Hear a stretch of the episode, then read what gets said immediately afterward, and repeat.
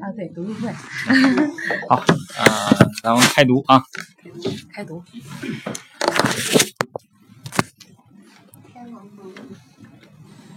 上次咱们接着那个，上次哈，先回顾一下那个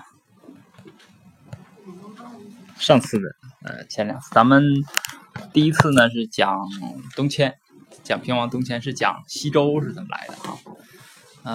我呢，我把我自己对中国历史的这个认识吧说一下。一家之言啊，就是那个咱们可以讨论啊，你们觉得你们有兴趣或者有感想的就可以讨论。中国这个历史呢，它是我觉得是三个大的循环啊，就是首尾相接的啊。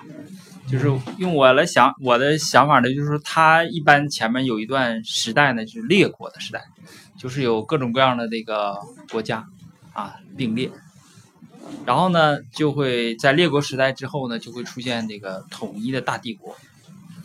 然后呢，我们这个最开始的呢，我觉得就是这个三代吧，夏商周，然后夏和商呢没有具体的文字，商已经有了，对吧？夏没有。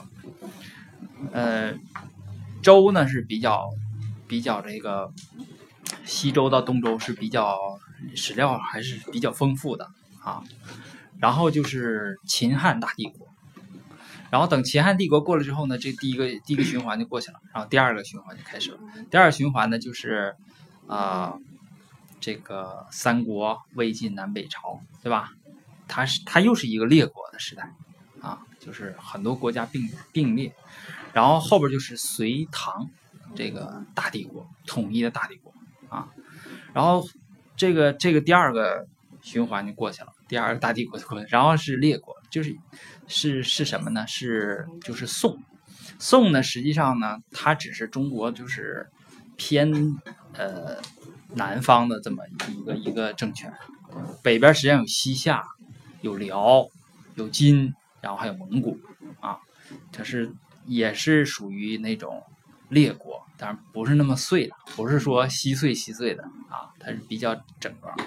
然后再往后呢，就是元和明清啊，然后呢，这是我觉得是就是比较相似的，就这么三大块啊，就是一大堆小国细碎的，然后呢有一个很短的那个帝国，然后后边也跟着一个很长的很强盛的帝国啊，就是这么一个然后呢还有一个现象呢，就是特别有意思啊，就是现在不说了，以前说就是什么落后就挨打，是吧？我们落后怎么说？我们落后就挨打。其实呢，在中国历史上就是这么多年啊，这个就是3000多年的历史吧。我看到的基本上都是落后的民族，然后把那个文化先进的那个民族、技术先进的那个民族，把它给打败，然后把它给征服啊。开头呢，就是说从周灭商就是这样。然后从最后就是清把这个明给灭了，对吧？那个清灭明也是，那个清比明也落后，所以无论从文化上啊，从技术上啊，它都落后啊。但是你怎么说呢？你要说它野蛮吧，好像有点这个歧视的意思。但总而言之，就是它就是落后的把先进的就打了。但是你不能说我们先进就要挨打，这肯定是不对的啊！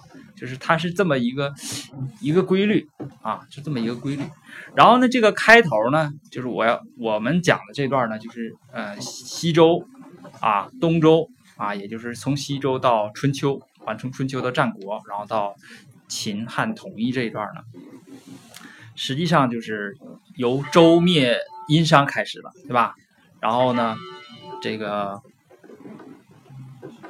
他周灭殷商呢，也是一个这个落后的这么一个文化的这么一个，你说部落也好啊，还是民族也好，就是他把那个先进文化的商给灭了啊。那么这样的话呢，实际上在这个把这个灭掉之后，这个政权拿到手里之后呢，实际上这个周人啊和清朝的那个满族人满清，他们面临的是同样的一个事情，就是我这个是一个小的民族，我要去统治那个大的民族，就本来他人数也少，然后文化呢也不先进，也落后。为什么这个是有确定的历史证据的？你像我们说那个清和明，他肯定是要他比他落后，对吧？这个是这个历史上有证据，这个我就在我们这个离我们不远啊，我们可以这个直接看得到。但是西周呢，经过考古发现呢，我们也发现就是西周的啊，不是东周的，就是我们讲的是东周，西周的那些器物也好啊，文字也好啊，出土的那个墓葬的那个那里边的东西也好，还有墓葬的规制也好，它整个就比商要差。就是它西周，我们第一次讲说在周原上发现的那个青铜器呀、啊，还有它那个甲骨，都远远不如殷商的那个。就说它这个整个的文化呀、技术都比它要差。那么它面临着同样的一个问题，然后它两个呢就采取了两个不同的这个办法，对吧？那个清呢是清承明制，它是采用了集权的办法。那么清的这个集权呢，是远比明要强的啊，要比它要强。然后这个周人呢，周人采用的是分封制，就是他俩采用完全不同的这个制度啊，不同的这种制度。那个这个周人呢，就是把我最重要的这个这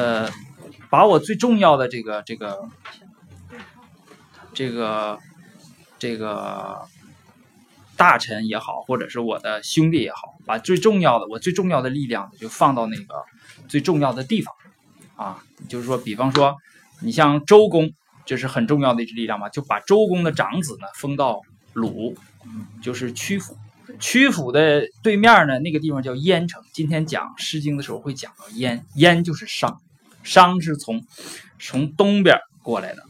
啊，他是从东边一个小部落往中间把中原的那个先进的就夏给这个消灭了，然后这次呢周呢是从西边往东边啊把这个中原的这个商给灭了，他就把最重要的那几个兄弟，比如说这个康叔封到魏，把少公呢这都是他最重要的大臣，封到哪儿呢？封到最北边的燕，燕还没出来呢啊，这都后边才能出来，其实这个春秋里整个基本上没他事儿啊，到战国的时候他才出来啊。然后他把这进行了一系列的这个整合啊，比如说把郑那个地区，就是那个地区的部落呢，把它往南迁，后来他们变成了楚，对吧？把这个鲁，就是鲁国那个地方的那个最能打的那个那一支这个部落呢，给他往西迁。这是后来的秦啊，就是进行了一系列整合啊。然后当时呢，他和清朝呢也不一样的，什么？清朝是这个整个是一个大一统的国家，就是明朝给他的就是一个大一统的国家啊。那么这个在当时在西周的时候呢，它实际上是一个那种城邦制的，就是那种国家，就像希腊那边跟那边是一样的，就是城邦制，而且是各种文化、各种民族，他们是混到一起的，啊，就是你中有我，我中有你的，不是那种大一统的国家。然后我们这个《史记》像司马迁他生活在就是一个大一统的国家，啊，就是这个普天之下莫非王土，都是汉朝的这个政权所控制的，但是呢。他就以为说夏商和周可能应该也是一个王朝控制了，就是都是那样，但其实不是啊，它是混居的。我们说点文学的词儿叫犬牙交错，就你中有我，我中有你啊。我们在这个读这个《春秋左传》的时候也会看到啊，时不当就在某一个地方出来一个我们从来不知道的一个什么戎啊、狄啊，然后就来了啊，就是这种，有的时候甚至很厉害啊，甚至有要灭掉华夏文化的那种，那就有那种危机啊，这是就是我们说西周啊是这样，然后当时它的这个社会形态呢就是这样，就是在西周的时候呢。到东周是什么呢？从西周到东周是商人和周人逐渐融合的这么一个过程，就是他经过长期的这么统治，最开始的时候啊，在西周开始，西周的这个墓葬，比方说在洛阳地区那个墓葬，就是周人是周人的墓葬，商人是商人的墓葬，在西周时，等到东周的时候，就到成周的时候呢，你就分不出来这是谁的墓葬，因为什么？它都一样了，大家都用一个规矩了，就说明他们已经融合了，周人和商人已经融合了。早期是一挖这个墓啊，就是考古专家一看说这是个周人的墓，或者那个是个商人的墓啊，就是它是这样。然后呢，当时的这个国家和社会的这个形态呢，它是城邦制，它跟这个希腊的城邦啊和这个印度的那个城邦还不一样。他们那两家比较像啊，我们这个呢不太像啊。上次我们也看到说怎么夯土建那个城，对吧？夯土是那个城很结实的，但是它就是怕水怕这个雨啊，所以它那个城上面可能建一些防雨的那个措施啊，然后这个每一个城有防水的这种措施啊。那么它建城呢，这一个城实际上就早先我们那个国家的国字就是形容这种城，就是从这种城过来的啊。那么这个建这个城呢，城里的人和城外的人呢，从那个时代开始就分成了两个阶层，一直到今天我们国家还分成这个两个阶层，就是现在好点了吧，以前那个户口本了分颜色的，对不对？我们那个城里人叫市民，对不对啊？那个这个农村里的我们叫农民，对不对？就是他分成这种两种。那当时怎么分呢？当时有城里边的人叫国人啊，城外的人呢叫野人。然后这个历史呢，就是我们读的这个历史全是国人的。就为什么分国人和野人呢？国人就是征服者。野人就是被征服者，野人他们就是种地干活交赋税，打仗的时候也是拿着一个木头棒子，那个东西叫杵，跟着人的车兵车什么跟着后边跑啊，然后呢就是这种啊。那么所以说这个野人呢，在我们春秋左传里边只出现过一次。我把这个伏笔留着啊，咱们讲到那儿，然后你们看你们能不能揪出来，它就出现一次，也就是说我们就是老百姓，普通老百姓，就我们在这个历史里边只出现一次，这么长，他讲的呢不是我们的历史啊，都是这个贵族的历史啊，就是国人和野人，这是还分什么呢？还分这个华夏和夷狄，就是有一伙人像周。啊，这个他们都使用这个汉字，关键呢不光是使用字，还使用什么呢？使用这个同一种这个服装啊，这个车马兵器啊，这个礼乐，用同一种文化，这种文化叫华夏文化。和它并行的呢，那个叫夷狄。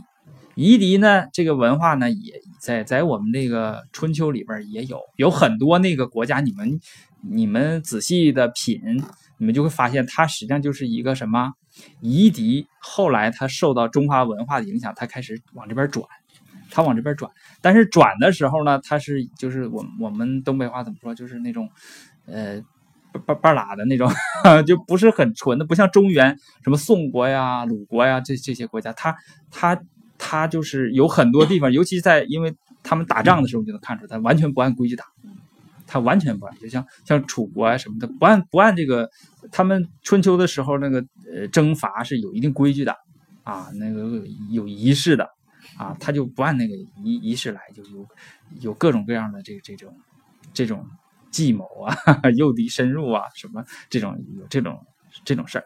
实际上他们你像最后就是你像秦最边的啊，在春秋里边秦呢它就不是主流。就是你这个时候，你比如说你在隐公3年这个时候，你穿越回去，你跟他们说最后你们统一的是秦，他们都会觉得啊怎么是他呢，对吧？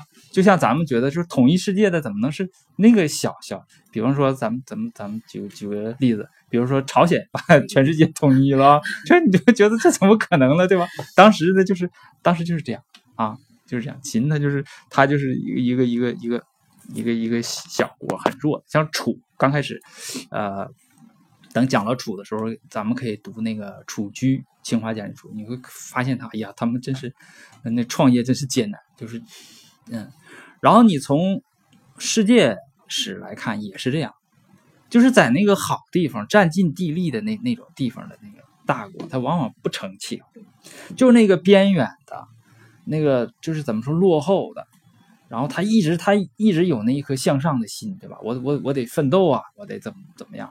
你在我们在商界里边也一样，是不是啊？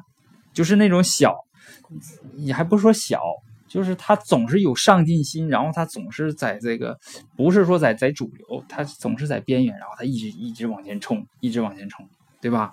啊，就是你比如说早先的微软，对不对？早先的这个苹果，这都知道吧？我们中国的阿里，是吧？我那个前两天还看个文章说马云去四处借钱，好像就只有一个什么银行，我忘了是哪个银，一个我都记不住名字的银行借给他一点钱，就是这样。他你看最后他变成现在叫阿里帝国，是吧？啊，就是他都有相似的这种地方啊，这就是这个。华夏和夷狄，然后我们这个就是咱们这个中华文化，从那个时候开始就确定，就可以圈定说这伙人是不是我们中国人啊？他是以什么来界定的呢？完全是以文化来界定的，他不是以这种血缘呐、肤色呀，不是以这些东西确定，他就一句话，就是中国夷狄则夷狄之。夷狄中国则中国之，就是你说我的话，写我的字，用我的礼，那你就是中国人，不管你是黑皮的还是白皮的。实际上这是在当时来说呢，这实际上就是一种很开放的一种思想，对吧？啊，就是不像那个后世啊那样，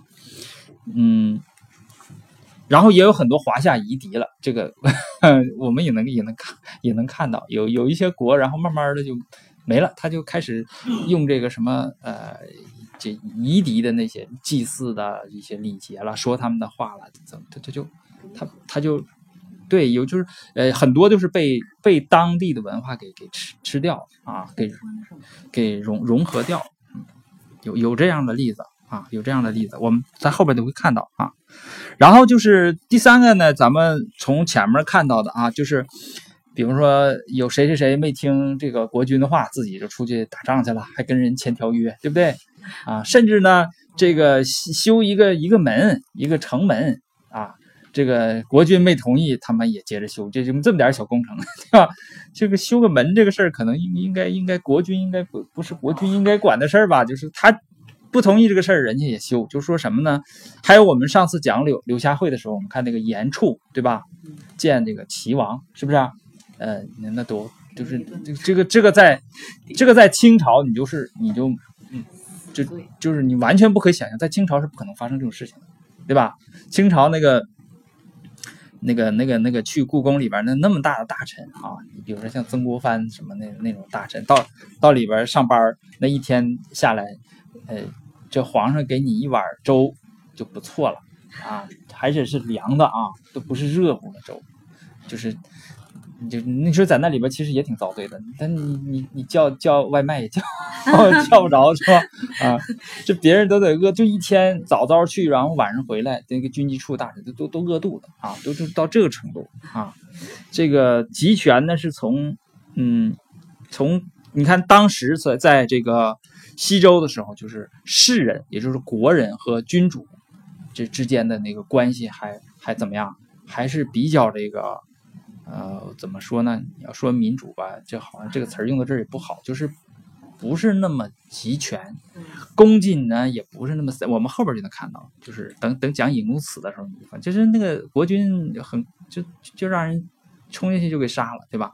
后边还有，就即使超级大国啊，像晋国就是你们慢慢看吧，我现在给你们提个醒，这个晋国就是现在的美国一样的，就是后来还得慢慢的，他慢慢看啊，就是那也是那攻进一点不森严，就是那冲进去就是就给杀了，对吧？因为当时那个他围成一个城里边都是自己人，懂吗？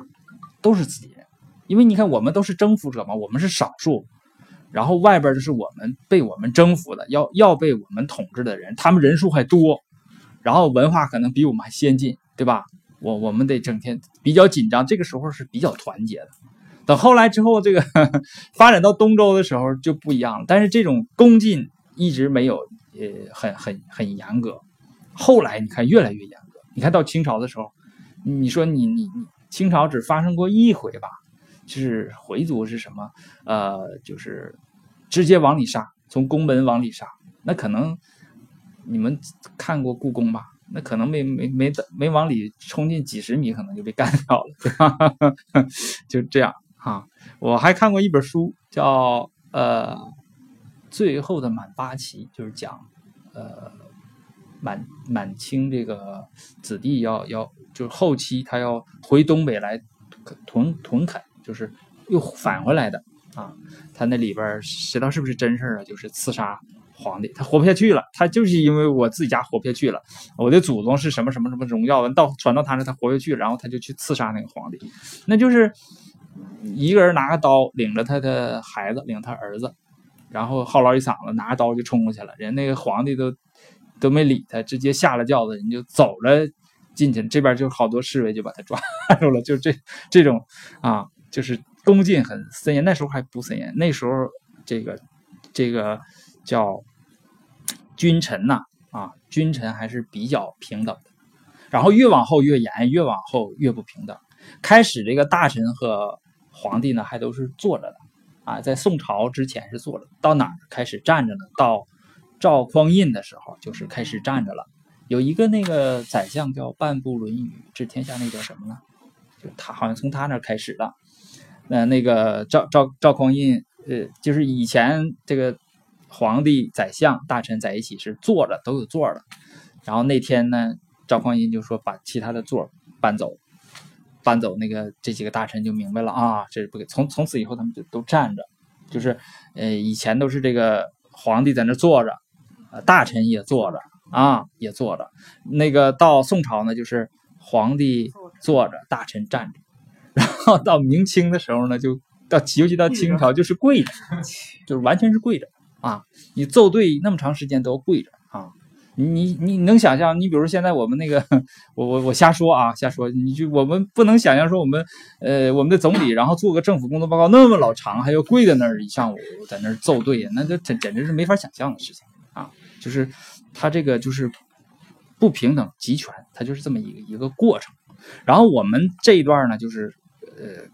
开始啊，刚开始就是由一个周王室呢，你看他一点儿一点儿的这个衰败，在这个前2年的时候呢，他就出现过什么事情？出现这个到鲁国嘛，鲁国和这个成周的关系呢，那是非常密切的，因为他是周公的后代。用我的理解，实际上他就把鲁国当成这个亲兄弟。哎，就是鲁国的国君是完全可以用天子的那个规制的，啊，就是他可以用八佾，对不对？八佾舞于庭嘛，对吧？哎，就是可以用，就是从这儿就看出他对鲁国实际上是兄弟一样的这个情谊啊，礼制不是啊，但是还是那个天子和诸侯的关系。然后呢，这个。我们上次呢，就是讲周王室的衰微，我们讲了诡异的吊丧，对吧？就人家没死呢，他把丧礼给送去了，对吧？他这个我看过什么杜注啊、刘注，他们有很多这种说法，就是我根本不知道是哪种对，我也不知道。就是总而言之，我就说，就是它是一种衰微的一种表现。你会看啊，它一点一点，每隔一年两年它搞个事儿，你看它就不行了啊。到3年，我们看3年这个我们读呢，就是这个这是3年的经，一共是7条，也就是7件事儿啊。第一件事呢是讲一个日食，这个日食呢，我们这个点大家记住，就是这个从这个点开始，中国历史的日子是每天都不差，就一天都不差啊。往前呢，那就是年和月可能不差啊，天呢那个有争议。但是从这个日子开始，就3年春王2月己巳，日有食之，因为这个东西是日食是可以推出来的啊，可以推出来的，可以确定的。然后到3月这个纣王氏，这个第2件事呢，就是3月庚戌天王崩。这个天王崩啊，就是你们看吧啊，你们这光看这第一个呢，可能觉得没什么意思啊。就是你把它纵观，就是一直讲到，比如说讲到这个后边啊，有好 N 个天王崩，你看他们崩起来都各有各的那个。这个呢，天王崩啊，就是这个诡异在哪儿呢？这个我们还是要说一下这个春秋和三传，对吧？春秋和这个后边呢，这是春秋记的东西，对吧？后边有个左传呢，对它进行解释，对吧？我们看这个左传呢，一看左传呢，就觉得有点这个奇怪了哈。你看左传，我给大家读一下。3年春王3月壬戌平王崩，复以庚戌故书之。就是什么呢？这个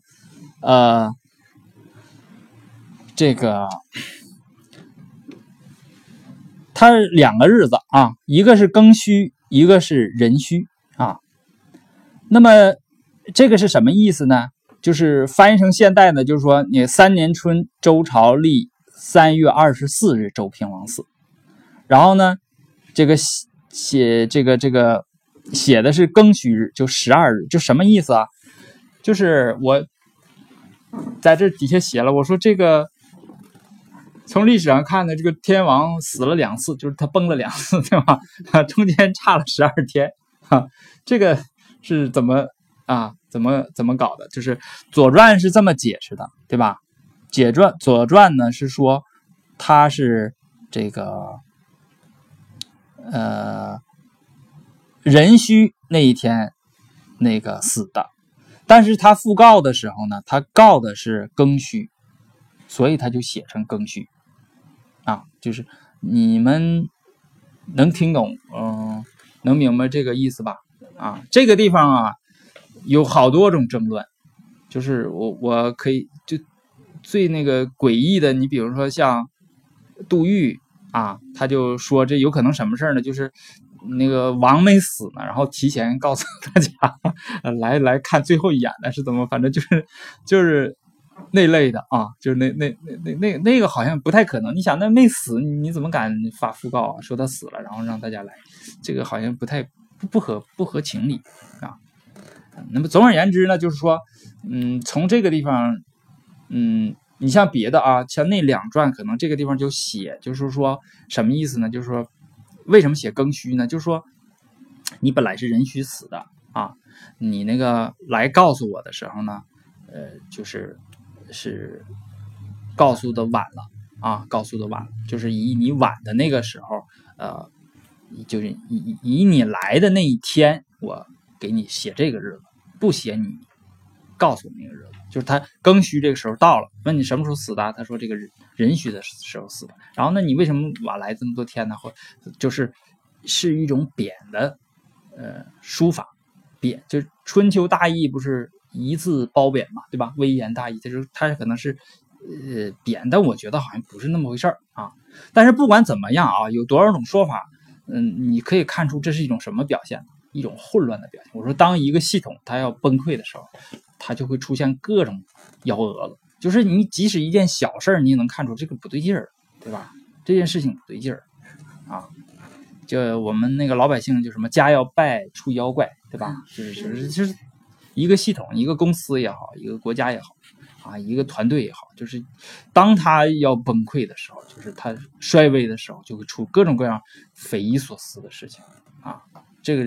这个呢，我想过来人都会有感觉。那个年轻的呢，你们把这话记住啊，就是我记得有前一段有一个叫什么，有一个文章挺好，就是说我怎么判断我在一个公司如日中天，我怎么判断它是一个不能转身的大象，还是一个可以灵活转身的蚂蚁啊？就是它就类似于就我说的这种，就是你从小事上你就能看出来，它要不行了，它要衰微了，它要衰微了，那你就采取一些这个一些办法啊。这你能采取什么样办法呢？这个我们《左传》里也有，我们《论语》里边也有啊。有一些人非常有趣的故事啊，那别着急，后边慢慢的读到那儿咱再讲啊。总而言之，这一条就是这个周平王死了2次，对吧？周平王这个人从出生到平王东迁也是他东迁，对吧？一直到他的死都是故事不断的这么一个王啊。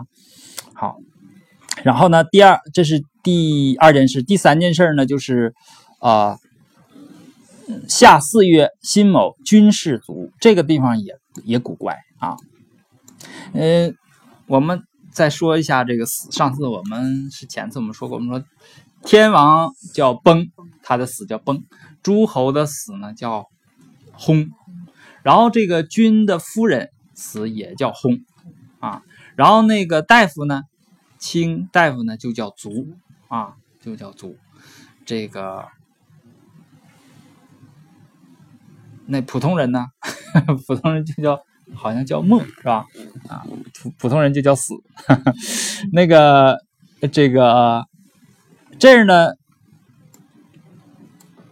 一般这个一看这个字儿啊，就正常一看这个军事卒这个字儿就特殊啊，就特殊，就不正常啊。你呢，你至少得说谁谁谁，对吧？你看我们前面。那个后边也有前，你看这儿啊，你看8月庚辰这块有一个宋公和卒，这是宋国的国君，他叫和，他死了。那为什么他国君这块叫卒呢？就是我国的国君叫薨，别国的国君就叫卒啊，降一档啊，这个不一样。他都是这样说。那个军事是谁呀？你也不知道他是谁。正常呢，如果是这个。我们往下看他到底是谁啊？天王崩在这儿呢。他说他这个解释了为什么叫军事啊？这是完全在当时情况下的一种创新，这什么机制体制创新，他就写了这么一个史官就这么写的，好像就是在春秋里边就这么一个军事卒啊。夏军事卒谁呢？生子也，生子还记得吧？生子是隐公的母亲，但是呢，他是季氏。啊，他不是正室啊，不附于诸侯，不反哭于寝，不附于孤，故不曰薨。就是说他在丧礼上完全没有按照君夫人的那个礼节办啊。待会儿再说他这个礼节是什么啊？然后呢，不称夫人，也正常的应该写君夫人卒啊，或者君夫人薨啊，应该这么说，但是他没称夫人啊，然后呢也不言葬啊，然后也不书姓。但是呢，你说他去世了，这个人还很关键，因为他是鲁隐公的生身母亲，这个你要不写也不行，对吧？这么大个事儿，所以说为公故，那个公呢就是鲁隐公，因为他的原因就写了一个军事，就这个史官实在没什么办法了，就写了一个军事啊，这叫什么？所以说，那个虽然有严格的这个礼制仪节都规定好的，但是也有变通，也可以变通啊，也可以变通。然后就说一下这个，看这个礼仪啊，就这个丧礼，我就简单说一下，因为丧礼嘛。很复杂的，我不想系统的讲，它也不吉利，对吧？然后就碰到哪儿讲到哪儿，这是什么意思呢？就是说，这个所谓以夫人之礼，治丧者，就是说，当他刚刚死的时候，要向诸侯呢发讣告啊，向各个国家发这种讣告，说我国这个夫人去世了啊，这是第一步。第二步呢叫就是你葬完了之后，到墓地葬完了之后呢，要回到这个祖庙呢，要反哭，要哭一下。然后在这个就是有一种叫什么祭呢，叫余祭啊，叫余宾在这儿了啊。就什么意思？我们现在好像也有，我在哈尔滨没看着啊，咱北方没有。我有一次看是台湾的什么电视剧啊，就是又找个什么美女，又拧又唱又跳的，就是在这个就是送葬的时候就是他这是什么呢？就是葬下去之后，古人不是视死如生吗？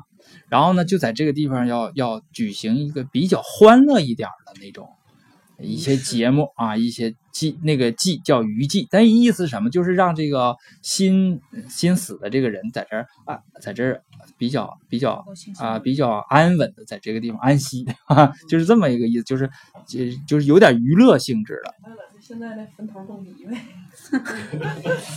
我不太知道，反正就是这个叫余祭啊，这个叫余祭，叫余病，叫余祭。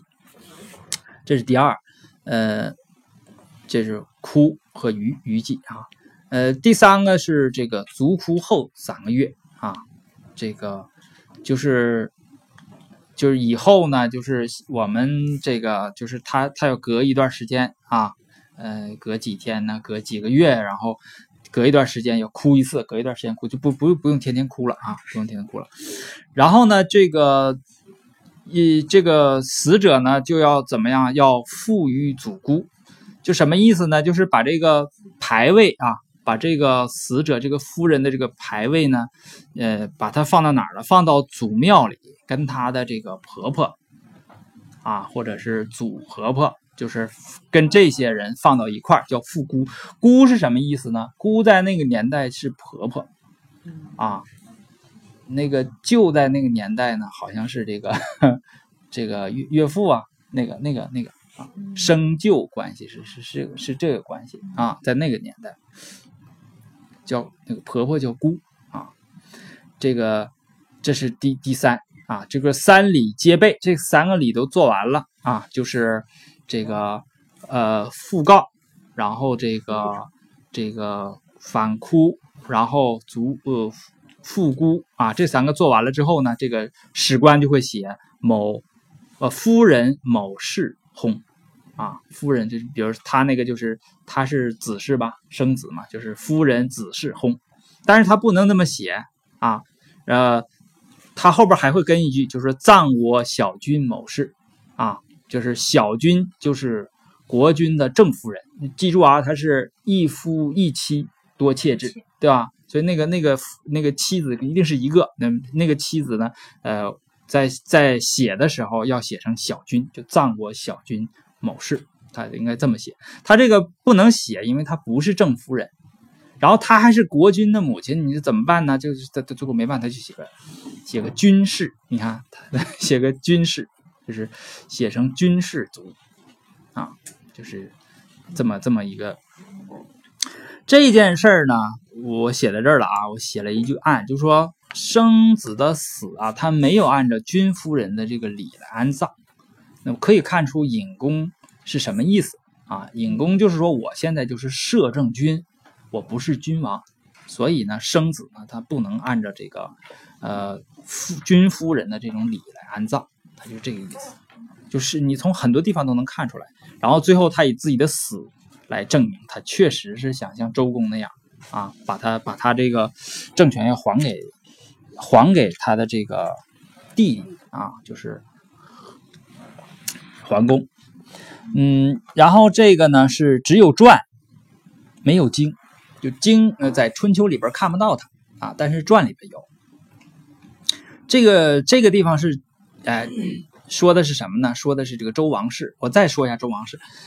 周王室呢，东迁过来之后呢，就是他建都在哪儿呢？在成州，也就是在洛阳附近，可能就是洛阳啊，就是洛阳那个地方。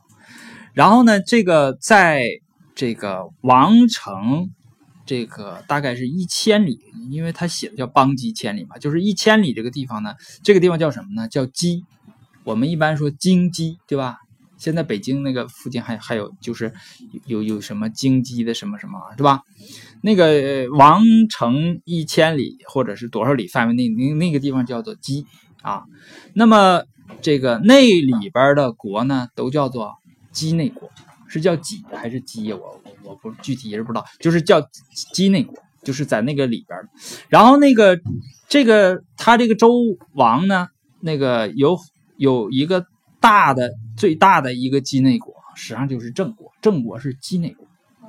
畿内国呢，他这个国君呢，他每天要到周王室那里边上班的啊，要上朝的啊，要在那上班。不是畿内的国呢，那不用，他就过一段时间去朝见那个周王周天子啊。那个畿内国他有具体的职责，你该干什么什么各个大臣，对吧？就是他是这种关系啊，是这种关系。然后呢，这个地方实际上是讲的什么事儿呢？讲的是周和郑他呢交恶，他怎么交的啊？看这个，我读一下。这个郑武公、庄公啊，为平王卿士，就是。武公和庄公，现在在位的是郑庄公，他是这个周平王的这个就刚崩的这个啊，他的这个卿士啊，所以他是畿内国，对不对？然后这个王二于国什么意思呢？就是因为郑啊，他作为王的这个卿士，他就越来越专权。就形成了一家独大的这么一个局面。那么王为了要这个平衡这种局面怎么办呢？他就得再扶一个，他就扶谁呢？扶这个国，就所以叫王二于国，就开始要统咕咕的要扶这个啊。当然你要扶这个的话呢，郑伯怨王，这个郑庄公肯定就不乐意，对吧？就怨王啊。然后那个王曰，你看这个平王怎么说的？说无知，没有啊，没有这事儿啊。他可能就是去怎么以什么样的方式质问这个周平王，说你看你怎么偷摸的你扶持那个国公，对吧？啊，王说没有啊，没有怎么办呢？没有这个事儿，就后边往后发展就比较搞笑，叫什么？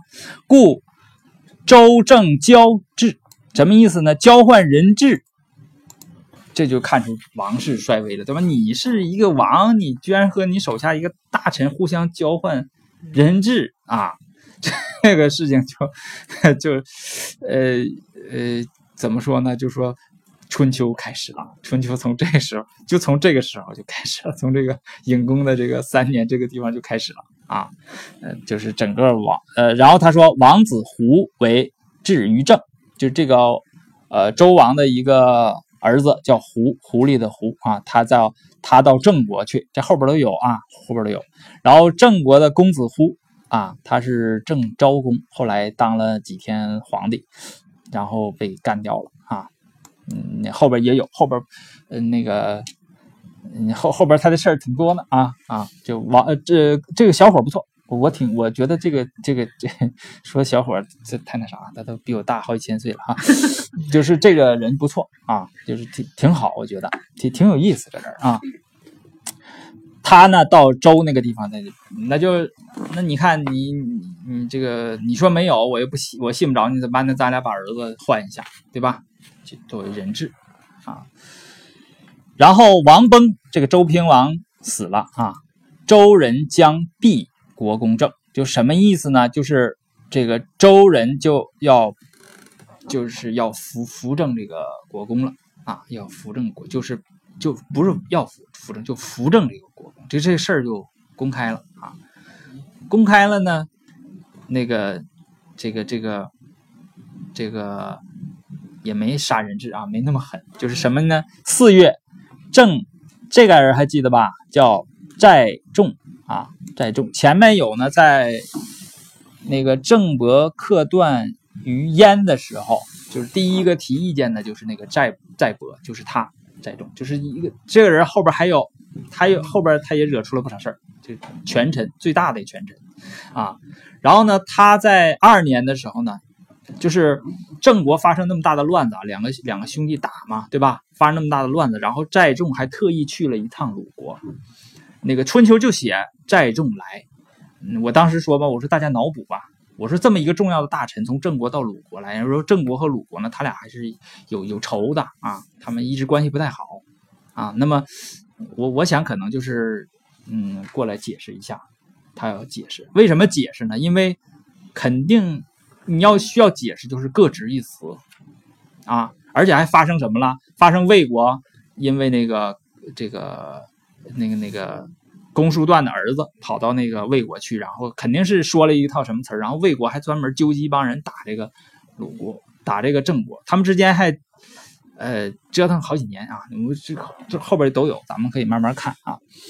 然后这个他就郑这个寨卒这个念寨啊，率领着军队，寨卒率师取温之麦，秋又取成州之河，周郑交恶，就去收割人家的粮食去了哈。这个呢，就是这个4月份去一次。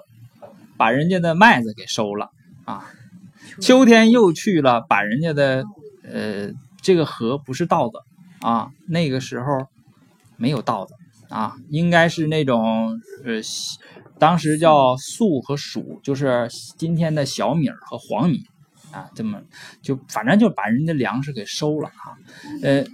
这个地方呢，就是什么意思呢？就是说有好多争论，说那个4月的时候那个麦子没下来，然后有人说那个他用的是这个周的这个历法，周历，所以说那个时候麦子应该下来了，应该6月份下，阴历6月份下麦子吧。然后我也不知道这个麦子到底，反正我就知道麦子确实是两收，对吧？尤其是在就是河北啊。山东那个那一带的，你们有知道的吗？就是，那有个谁阿姨啊，她是河南的以前啊，一年2收，然后东北这边1收，然后我们在海南今年待过一段时间嘛，那块3收。哦，那他那更厉害了，是吧？啊，对，所以说呢，就是说他4月呢，有可能就是麦子熟了，他去给人收了，到秋天呢，就是那个小米和黄米那可能是一收的，对吧？又南方是2收，对，它不有冬小麦吗？还有小麦能过冬是吧？啊，这种，啊，就是这种啊，就是对，所以说呢，就是然后他呢就是这句话呢就叫周郑交恶，他俩就。不好了，对吧？不好了，他把人卖的给收了啊。严重的时候，他俩还打了一仗啊，后边打了一仗啊，直接这个周王室就灭火了。那一仗之后，再就后边没太啥事儿了就啊。然后呢，这个有意思，叫君子曰啊，这君子又出来了啊。君子有的时候跳出来，开始我以为这个君子就是孔子。啊，直到读到后来后发现有仲尼直接就出来了，直接有啊，所以说这个还不是孔子，但是呢，你说他不是孔子呢，但是我越看那个口气就越像孔子啊，越像孔子。这属于一段历史的评论，就是他讲历史，讲一个故事，他要再发一个评论，然后我们看当时人的这个说话的这个方式，就是说话的评论的这个方式，引经据典。那么这一段呢，要想看懂呢。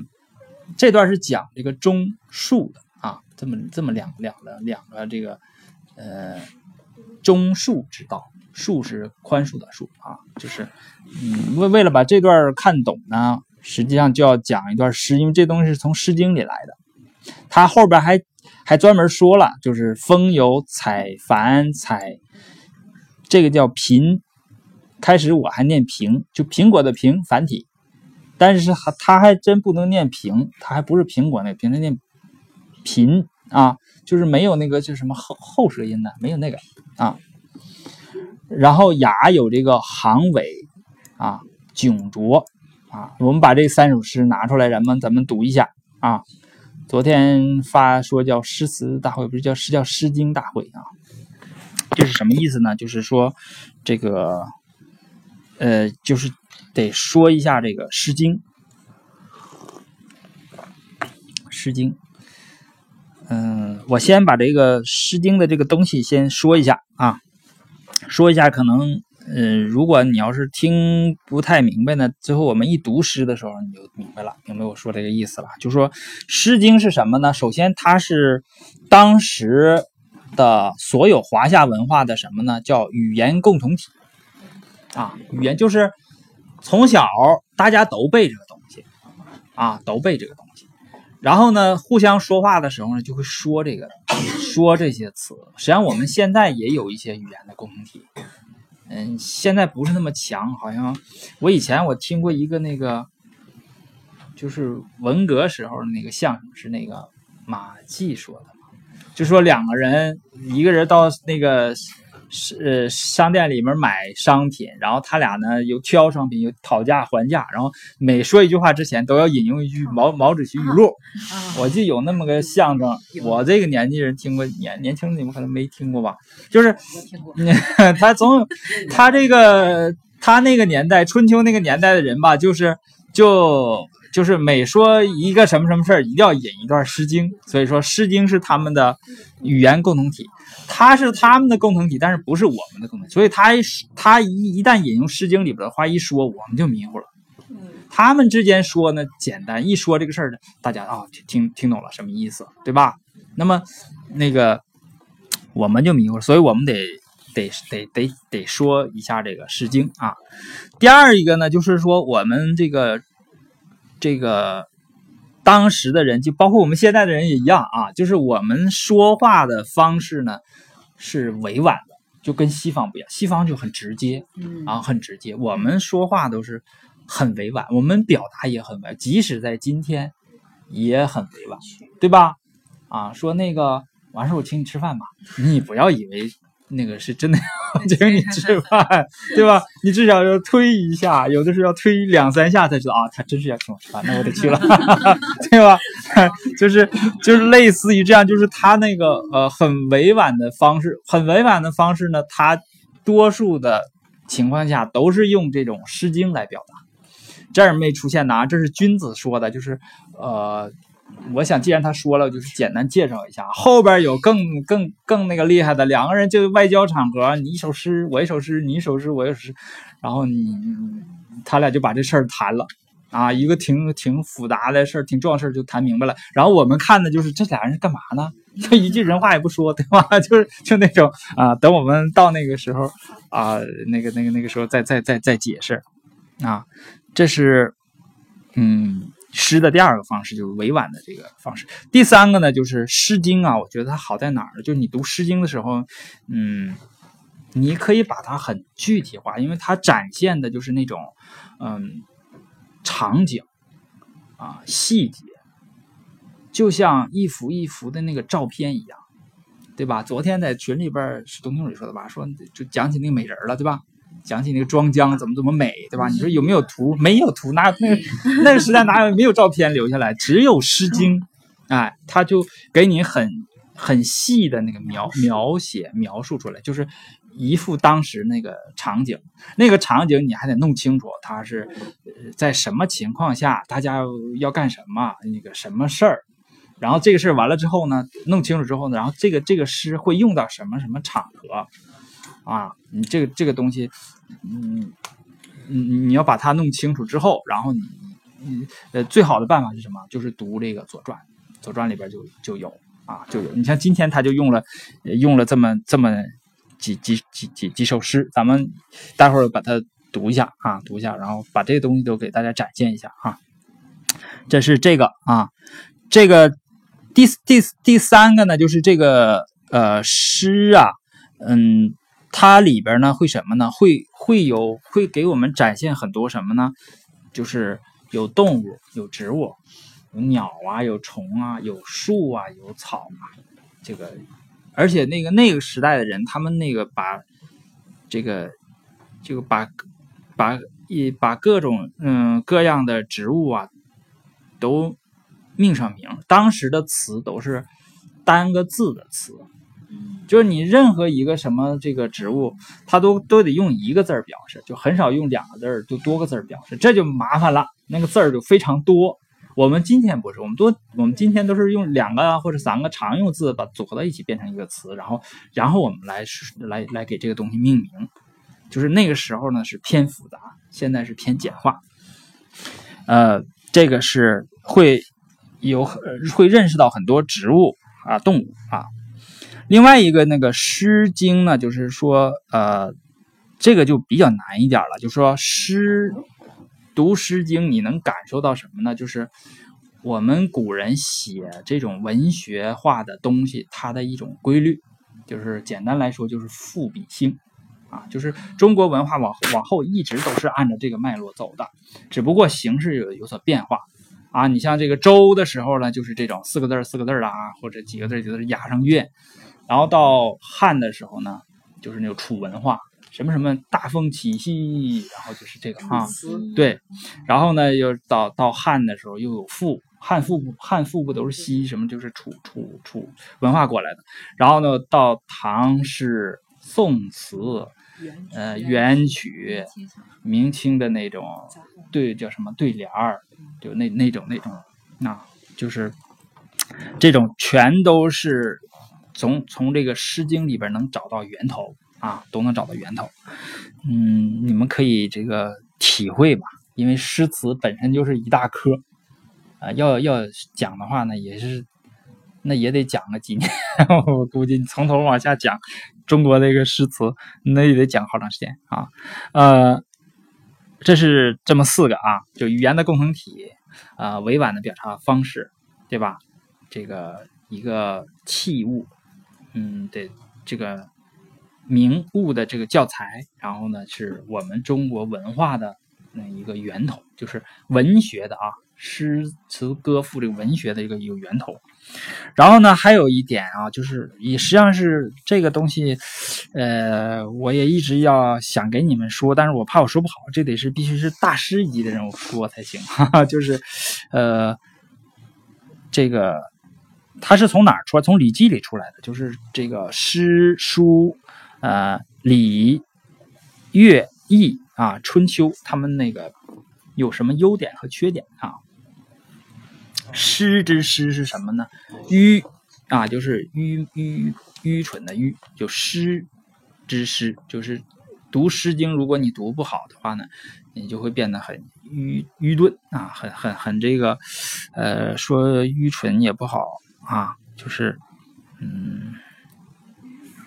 迂腐，就是愚昧啊，就是怎么说呢？就是就有点像那个孔乙己，就是鲁迅先生批判的孔乙己啊，你知道茴香豆有几种回字，有几种写法，对吧？你就是他会限于那种啊，限于那种，也就是说什么呢？就是我们知道古汉语就是文言文呢，它实际上呢，它有它的优点和缺点。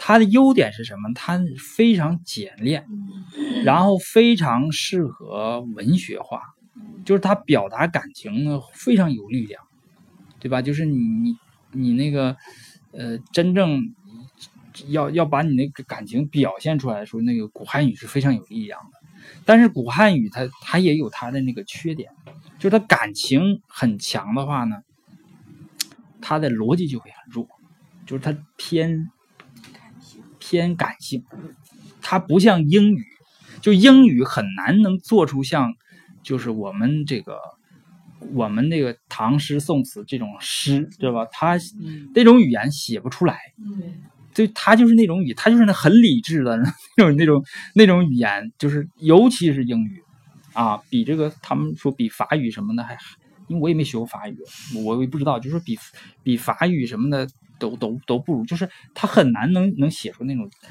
澎湃的那种，就把人的感情发挥到那个很极致的那种情况，他好像他做，但是他很理性，他就是那种理性，就是这个你通过这个语言，你可以看英国这个历史，就是英国这个历史，它也是偏保守主义，它很少发生那种像法国大革命啊。像德国那种革命啊，他不是那样，就是他都是这个，就是，很稳定的改良啊，他不那个不那个就是特别激动啊，不理性这样。那么所以说这个我们中文呢，就古汉语就有这样的缺点，就是它表现逻辑的时候就比较弱。啊，就比较弱。那你比方说，我看过，咱们这个文言里这个系统里边就没有逻辑学，就没有很严密的那种逻辑。